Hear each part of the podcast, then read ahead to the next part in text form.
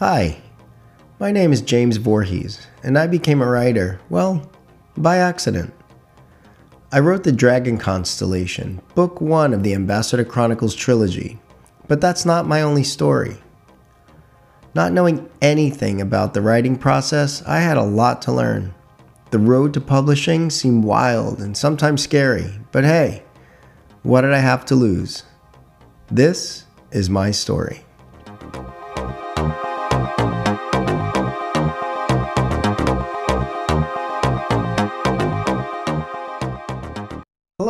And welcome back.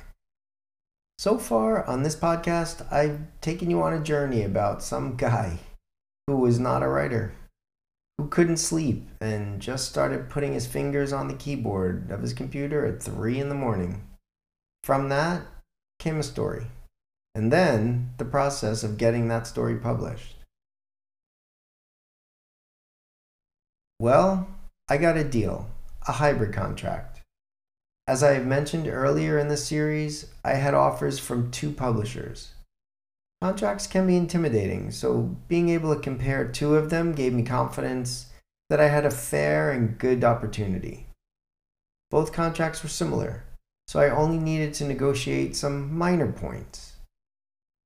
Here are some interesting aspects that I learned about, well, at least with my publishing contract. Through Pegasus, the book will be released under Vanguard Press, and I, as the author, maintain and own the copyright of this book.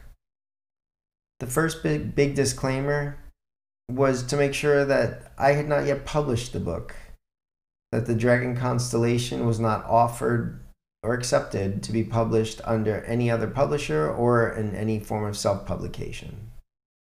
Another point says that although the manuscript was accepted as written, the publisher has the option to refuse the work if I, the author, later drastically alter it in a way that is found to be defamatory or offensive. In the contract, editing is covered.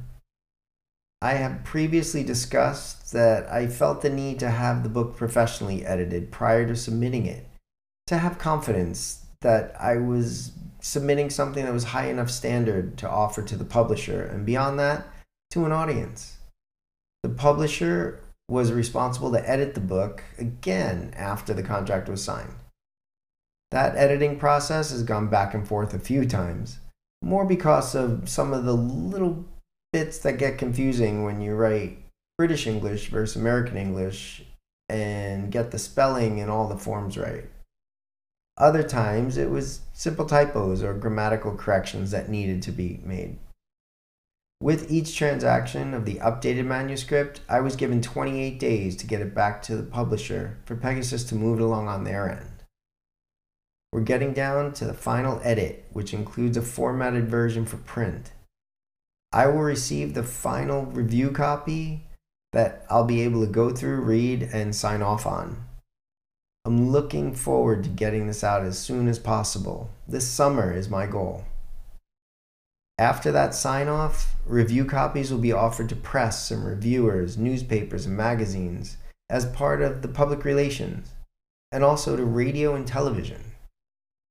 In the contract, it states that the publisher will ensure that my name is prominent on all works associated with this book, included, including covers, packaging, screen time, and visuals for electronic form versions, anything used in publicity or advertisement. I maintain as the owner of this work. I will be given a certain number of copies that I too can use for promotions and maybe included in giveaways. So stay tuned. That will be coming. As per British copyright law, the book will be included in the British National Bibliography, with copies maintained at the university libraries at Oxford, Cambridge, Edinburgh, and Dublin, which actually makes me quite proud. I already know that four copies will be out there as soon as it's released. The contract states that the publisher will price the book based on the market. I'm fine with that since the publisher is aware of competitive pricing in the market. And as far as royalties, there is a set payment calendar. In this case, it's every six months, regardless of the number of sales. The book will be released in paperback and ebook. I started to negotiate it for a hardcover version, but found that it wasn't in my best interest to continue with that idea. The publisher has the discretion to offer the book as an audiobook at a later date, which I basically take to mean high enough sales. There are two clauses that I found interesting.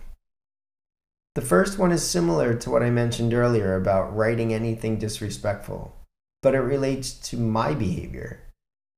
I have the responsibility to maintain myself with integrity, to not act in any way to adversely affect the production, promotion, or sales of the book.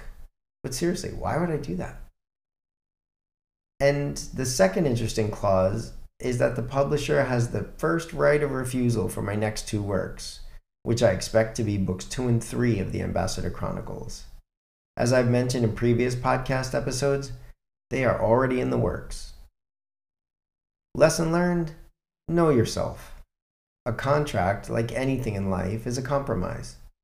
Understand what is fair and acceptable to you and to those with whom you engage in business.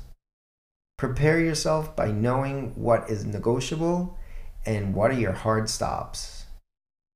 It's the beginning of a relationship that, with mutual respect, could become a long and successful one. So now we are pretty much up to date. Join me on the next episode as I let you know where things stand presently as we prepare for the release date and the launch of the Ambassador Chronicles Book 1 The Dragon Constellation. Thanks for listening. You'll be hearing from me soon.